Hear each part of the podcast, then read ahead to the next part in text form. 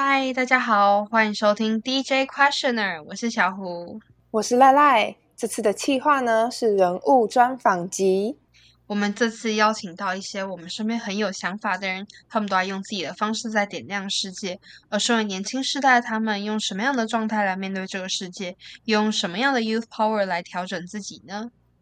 没错，我们一起来听听他们的故事，然后希望每一位听众都能从他们身上找到自己不同的收获。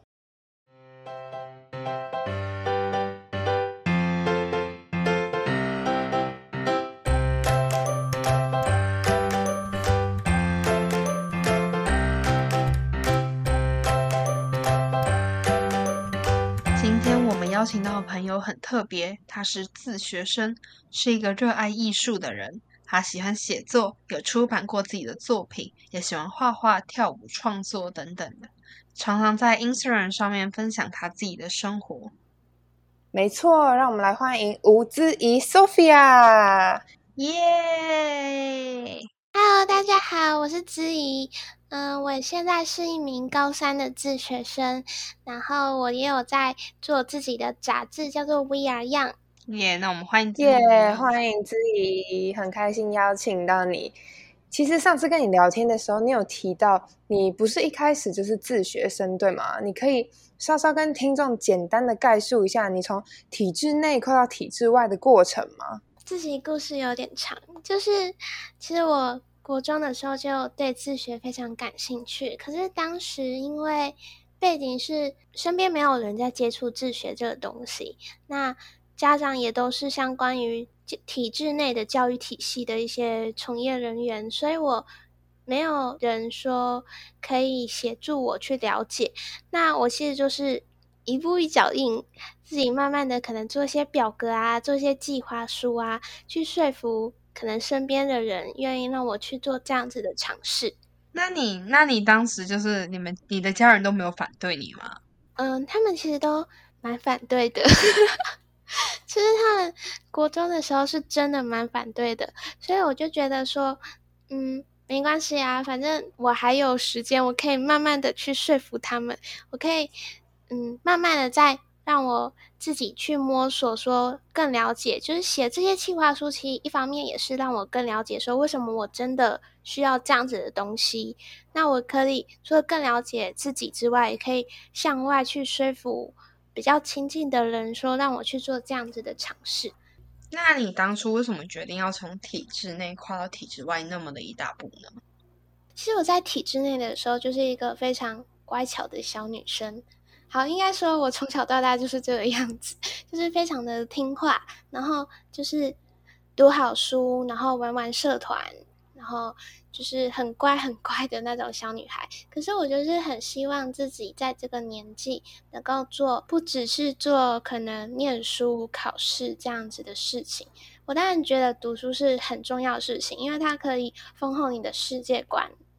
然后你可以自己向内探索，也能够跟别人进行一些不同的交流。可是我觉得输入跟输出是同样重要的事情。我很希望在这个年纪，我可以做一些自己的想法，然后把它放到自己的作品上进行一些输出，然后跟能够跟别人去分享。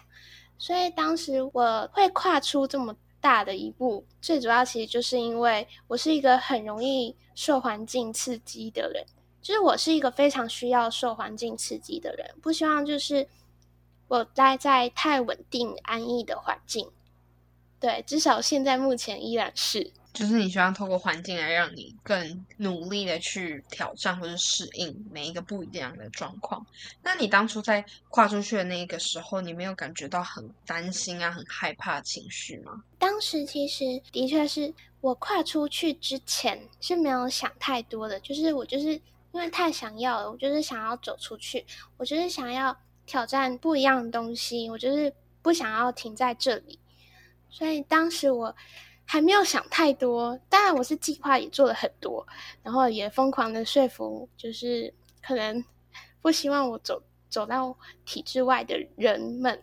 那我当时虽然计划的真的非常多，可是我真的没有去设想很多，说我遇到这件事情会不会怎么样，我会不会崩溃？我会不会因此就觉得自己会不会走不下去这样子？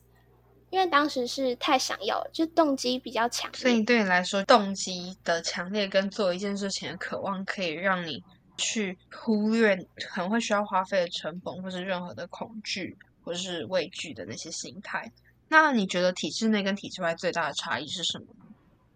体制内跟体制外最大的差异，应该是它时间上的弹性跟它的稳定性吧。就是包括其实自学的话，你其实说时间掌控都是在自己身上，你是自己安排课表的。那可能资源说的，你都要自己去主动争取，自己去寻找，不稳定性就会比较高。如果你可能不熟悉，或者是你是一个就算自学了，可是你也不想要去向外探索的人，那你可能就是会比较危险，稳定性就比较没有那么高。那在体制内的话，其实就是你的时间安排虽然就是没有弹性，被都被学校压得很死，但是你是有足够的稳定性去安排你所有的事情，去按部就班的跟着学校去做，这是他们最大的差别。那如果是说学校的话，我觉得是这样；如果是讲人际，然后还有学生的话，就是人这一方面。我觉得他们真的有很大的差别。我个人生命经验，不是所有的体制内外学生都是这样。我从小就蛮好相处，都自己说 没有，我就是跟朋友都相处的很好，就是每个人都会跟我蛮不错的。那当时跨出体制内走到体制外的时候，就会发现说，哇，体制外的学生都非常的不一样。就是他们真的每个人都非常有自己的想法，然后每个人都是非常的特立独行，应该这样讲嘛？但其实他们就是很厉害，然后都会有自己的代表作，可能每个人走到外面都还可以就是开课，然后当老师。但其实那时候他们只有十四、十五岁，对，所以当时我是也有被他们吓到。但其实就是等习惯了，就是跟着他们一起上课，然后真的去认识他们了之后，会发现说，嗯，他们就是也是真的非常的努力。然后他们是，他们跟我们最大的不同是，他们从小就是从可能小一就开始训练自己这方面独立的能力，所有事情都不需要任何人去。提供这样子的资讯，他们可以自己有很迅速，然后找到外面资讯的能力，就是他们不需要师长们的协助，应该这样。就是一个很独立的状态，然后可以很直接，或是依靠自己的能力去触及到所有想要的资源、想要的人、想要的帮助，这样对吗？对，而且其实他们就是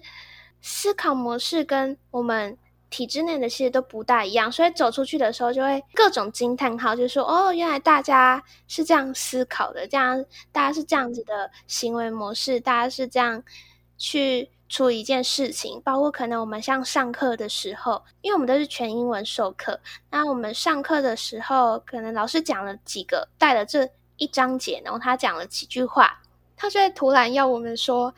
立刻做一个 PPT 出来，然后。”十五分钟后，我们轮轮组上台报告，这样子就是说，哦，原来他们是这么立即性的，就才会了解到他们是反应很快，然后收集资料的这个能力也很完善，他们可以立即的做出反应，然后进行一个输出。了解。所以，其实成为自学生之后，你就是要去独立完成很多事情，独立走出自己的样子。那你在独立的状态下有没有感受到孤独？其实我觉得孤独是肯定会有的，可是这跟圈子比较没有关系。我觉得孤独跟焦虑好像是每个人都需要去自己去厘清的一个问题，或者是他说是一个意识，跟圈子没有什么关系。孤独的话，它只是因为。你刚跨出你自己熟悉的舒适圈，现在疫情很多人都待在家里面，我相信一定有很多人，他们都会觉得很焦虑，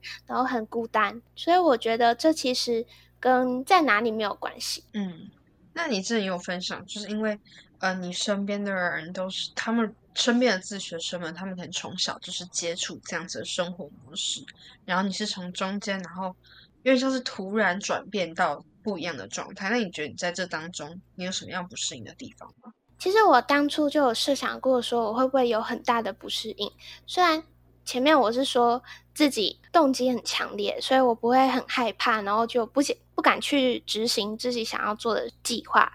但是我还是会 把这件事情最好的结果是什么，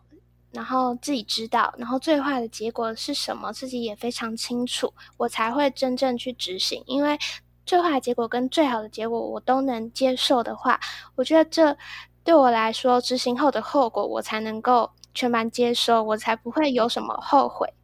那我其实当初在自学前，我也其实有一年一年到体制外学校就读的经验。像我刚刚说的，体制外的学生跟体制内学生，他们行为模式跟思考模式都是非常不一样的。所以，我就是希望我能够到体制外学校，在这样的教育体制，虽然它是有一个学校在，但是它的教育体制又跟我们一般的普通高中不一样。我就希望在这个教育体制里，我可以去练习自己所有从小就希望自己能够拥有的能力，然后不需要任何人的协助，能够自己去寻找、探索所有的资源，然后自己建立出这样子的架构。嗯，所以其实你很享受这样子的过程。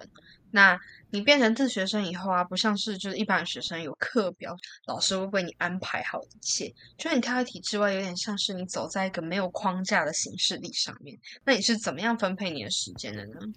其实当初我的时间安排，我就会把自己真正非常想做的事情都写出来，因为我觉得。这个自学的经验其实是非常宝贵的。我可能自学其实它就只有到高中而已，然后大学的话，因为其实就可能跟你自学的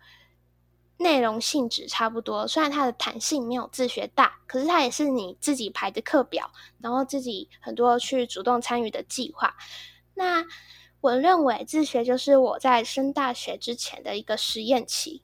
这个实验期，我就可以把自己所有想要达成的目标、想要完成的事情都写出来，每一件事情都写出来，可能写十件或者是二十件，然后变了也没有关系，因为这样我才能知道说我自己真正要去的地方是哪里。那我的时间安排一开始我都排得很细，就是我会写说哦几点到几点，几点到几点，就像我体制内的时候一模一样。然后我发现自己的变动性又很大。那当时我就是改，我不会很 care 说变了怎么办，我就是觉得说变了，那我就改就好，我就拿拿一张纸另外重写，或是拿立可白直接涂掉，因为我觉得其实变动性跟你现在所遇到的事情，还有你可能现在目前你的想法心境，跟你前阵子的所有思考模式又不大一样了，那我觉得其实这样子就改也没有关系。就是你开始觉得自己可以很坦然接受每一个变化，就算今天按照排程这样，然后你没有，你有没有真的哦很细节去做到那件事情？你也觉得哦，就是每一个状态自己都是能够接受。那你有没有就是真的会感觉到，嗯，有时候就是 就是一般人会有很想耍废那个心情，难道都不会有吗？就是一定会有的吧。这肯定会有啊，但其实因为我是一个很很希望每天都能一直持续进步的状态。其实我觉得，我经常问自己说，为什么我真的，为什么我就是希望自己每天都在进步？就是真正让我真的想要每天都在进步的原因到底是什么？就是我习惯性可能有一个结论之后，我还是会问自己说，那这结论的原因是为什么？就有点像倒推，那我把这个结论，像我希望自己一直在进步的这原因倒推回去，我就发现说，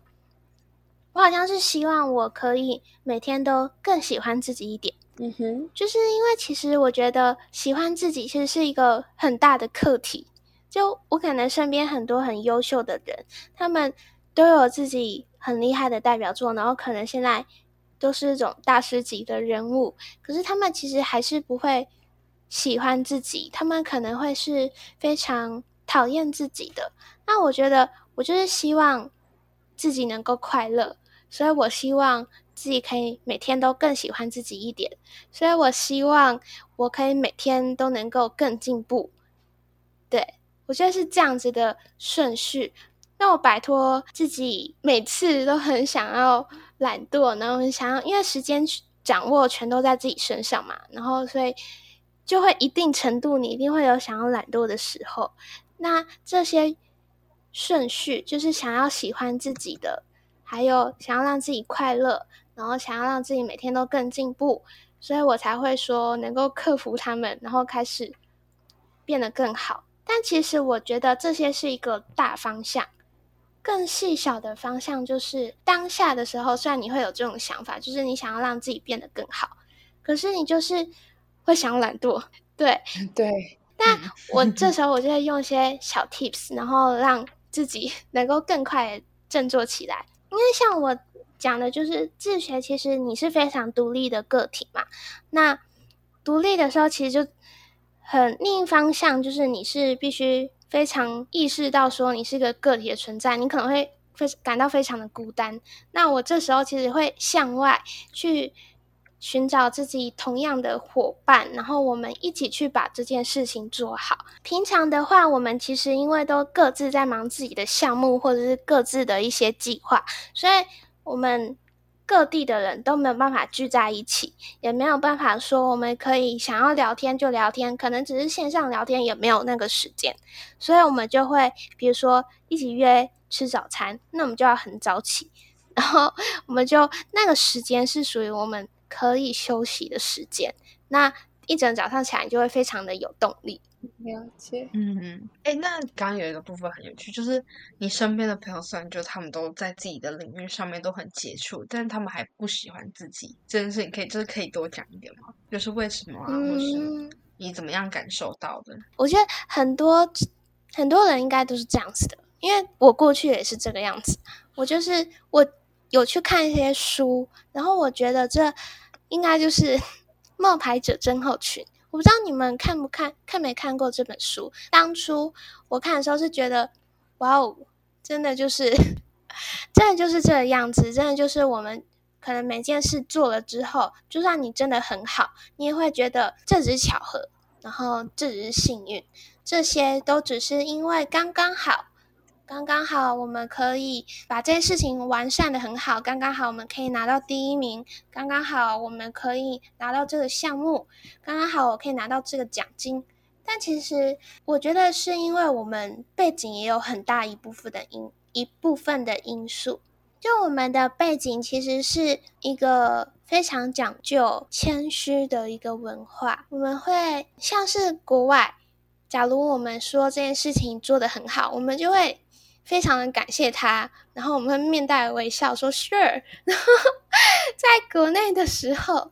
我们就会嗯，没有没有啦，没有啦，这样子，对对对，要谦虚一下。但其实就是在那个圈子里，你会很容易就是这样子的表达方式。然后我觉得其实不骄傲，也不很卑，就是卑微的卑，不骄不卑的话，我觉得都是那是一个刚刚好的程度。就是中庸之道，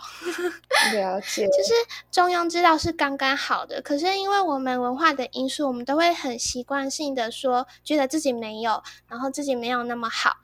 当然，我觉得把自己推向更好的一个地方，那是一个很正面，然后很积极的一个东西。但是，当我们都只觉得没有，这就是只觉得说自己不好的地方是自己非常不喜欢，然后被。不被接纳的，那其实这就是会让我们觉得自己非常的差劲的一个导向开始。嗯，所以我们要学习去相信自己有那样子的能力，或者去看到自己的长处，然后去拥抱自己的短处，然后让自己可以在一个很有自信的状态下去面对未来的每一件事情。对，然后因为我也是一个学习者嘛。我是最后就发现，似乎其实是我们每一个差异都有它自己的价值。就我可能跟你不一样，或者是我可能跟其他人都不一样。那这些差差异当中有好的，也会有不好的。可是这都是他们有自己存在的价值啊。不然的话，其实他们的存在并没有意义。那呃，你在成为自学生后，你的收获是什么？我觉得成为自学生后最大的收获，应该是说我可以，虽然大家都觉得说你可能都在体制内的，到了体制外一定会有不适应，但其实等你真正的跨出这一步，然后学着去尝试，所有的焦虑其实都是在自己脑袋里发生的一个故事而已。那我这样子走了过来，我觉得我最大的收获就是我开始学会眼界，就是会更大。其实不是学会，是你自然的、自然而然就会眼界越来越大，然后就会看到说，哦，原来这样子的人就是存在在这世界上。这么世界上本来就会有很多很多比你更厉害的人。那其实这些都没有关系，因为你就是把自己做好，然后你。就会吸引到跟你同磁场的人，然后像包括我当时也是觉得为自己做选择，然后让自己有那个能力去为自己做选择，也是我收获到非常大的一个礼物。因为一开始我们都会觉得这些都是应该的，然后这些都是必然的，我们没有办法去替自己做什么样子的选择。可是后来我就会意识到，说其实如果你真的想要去做这样子的事情，你就会为自己做选择，并让自己有那个能力去为自己做选择。那像是我当时到了自学这样子的一个圈子的时候，就会发现说，这里真的有非常多不同领域的人，就是他们都是那种这个领域的佼佼者，在这个年纪里，他们都是佼佼者，或甚至说他们可能跟。大自己十岁的人比，他们也是非常出色的。那你就会发现，这真的让你的眼界非常的宽广，也是让你意识到说自己有很多的不足。那你也会就是。更希望能够自己向他们去看齐，嗯，所以就这朋友的多元性也让你相信你可以有更多可能性，然后去在这个环境下去为自己做选择，然后呃面对这么多很不一样的人的时候，也让你知道哦，原来自己还有很多不足，还有很多进步的空间。那呃，你之前出版过小说，然后也有经营画画、舞蹈的领域，你可以说说创作跟艺术对你来说是什么样的定义吗？其实我觉得他们就是属于我的生活。是我我伤心的时候会去做这件事情，我开心的时候也会去做这件事情，所以不知不觉他们就会变成你生活里的一部分。所以他们就是属于我生活里的东西。可是他们同时会需要。你可能独立去思考，然后重新去发掘，说自己想要的创作的东西，它的内容，或者是你希望能够传达的东西是什么。所以他们有点像是源自于我的生活，又高于我的生活的那种感受。嗯哼，就是是也是你一个抒发你现在当下的感受啊、情绪的那个。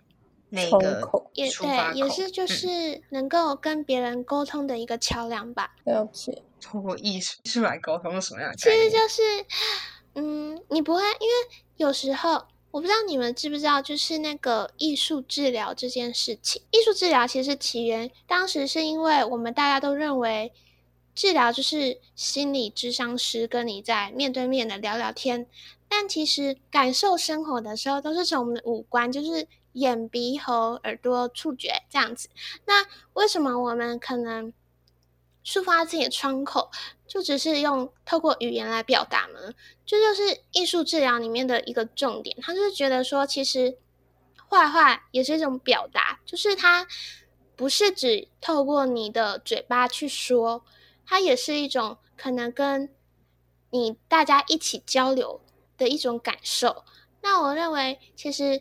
虽然我不是真正去什么做艺术治疗怎么样子的，但我觉得艺术其实就是它会非常让我感到放松，或者是我可能专注在这件事情的时候，我就不会感到说很焦虑。虽然我们都说焦虑感，就像我刚刚讲的，我就觉得它其实是我们真正去做的时候，就是我们脑袋里的一个故事。但是其实，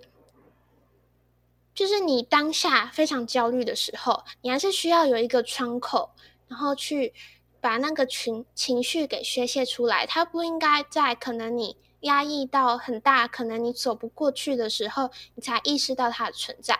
我觉得认识自己是很重要的一件事情，但我们不去认识自己的时候，就会忽略到这些情绪。没错。那这些情绪，虽然大家可能会觉得我们就用说的就好了，但其实有时候我觉得艺术就是一个窗口，然后它也是一个可以让你跟别人交流，就是可能你们画作之间交流。我不知道你们玩不玩。过一个游戏，就是可能前面的人他画了几笔，然后后面的人接下去把这幅画作给完成。我觉得那都是一个非常好玩的过程。然后交流当中，你也会感觉到说你们是共同完成这一个作品的。嗯，就是艺术，就是你有不同的方式让你去表达你当下的感受，或者甚至是你很内心的那种理念。然后在嗯创作的过程中，可以让你摒除掉很多很多不安的情绪。然后专注在那个当下，同时在呃创作那些过程中，其实就是把你脑袋的那个感受嗯具象化出来，然后用不一样的形式去呈现。那呃，我们就结尾一下哦，就是你觉得要怎么样才可以变得更有影响力呢？我觉得变得更有影响力，其实是很多我们现代青少年都会思考的一个问题，就是我们会想要就是能够。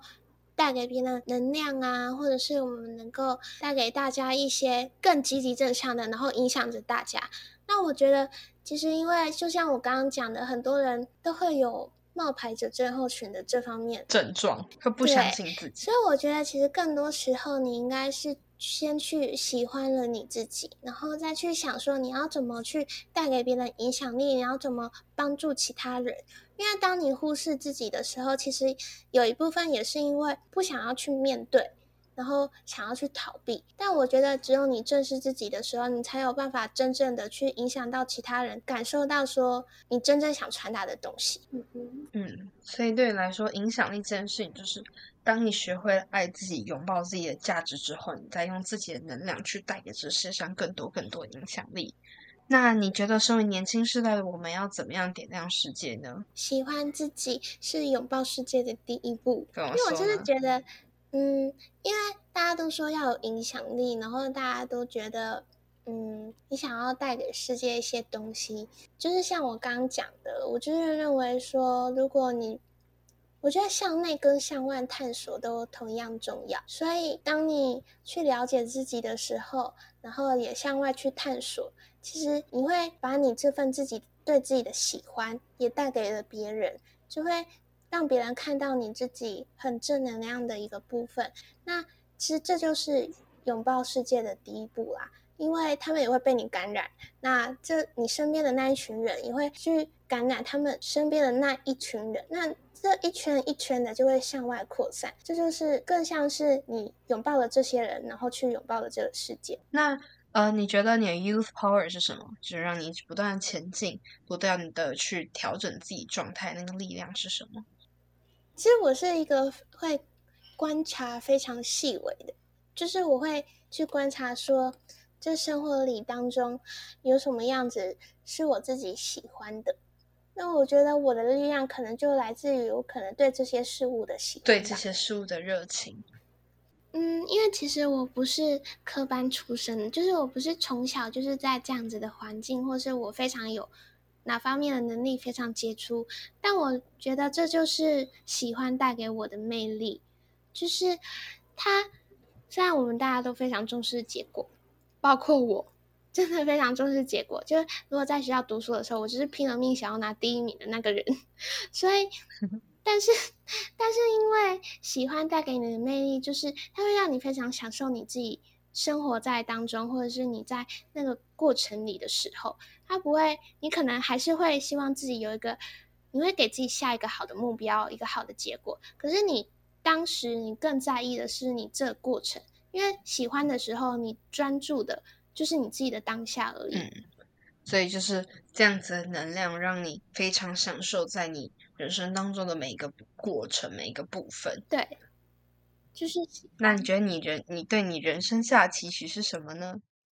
我觉得我对我人生下的期许其实一直都在变化。这个时候的我的话，对我自己人生下的期许其实分两种，虽然一种比较像对外在期许，然后一直比较像是对自己的。那我对自己的期许就是我可以一直这样子保持想要喜欢自己，就是每一天都是这样喜欢自己，然后开开心心的，就是开开心心真的很重要。那另外一个的话，其实就是外在的。其实我很希望就是自己能够一直经历，虽然好像自己找罪说，但我就是希望自己能够一直经历不同样的痛苦，因为这些痛苦就会内化成你自己的情绪，然后重新就会变成你自己思考的这些事情的一些创作来源，或者是你可能会问自己很多为什么。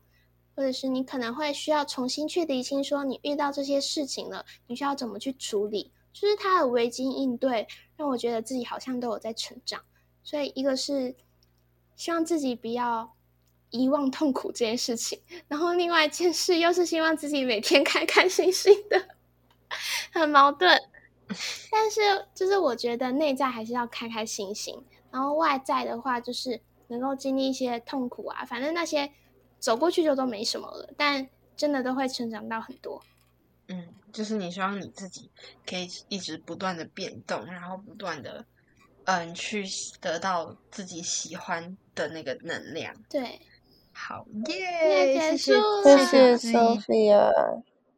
如果你喜欢，如果你有话要说，欢迎在 Apple Podcast 留下你的心和评论，私讯 Instagram 账号或是 email 我们，让我们听见关于此集讨论的内容或是你的声音。这里是 DJ Questioner，给世界一个温柔质疑的余地。那我们下次再见喽，拜拜，拜拜。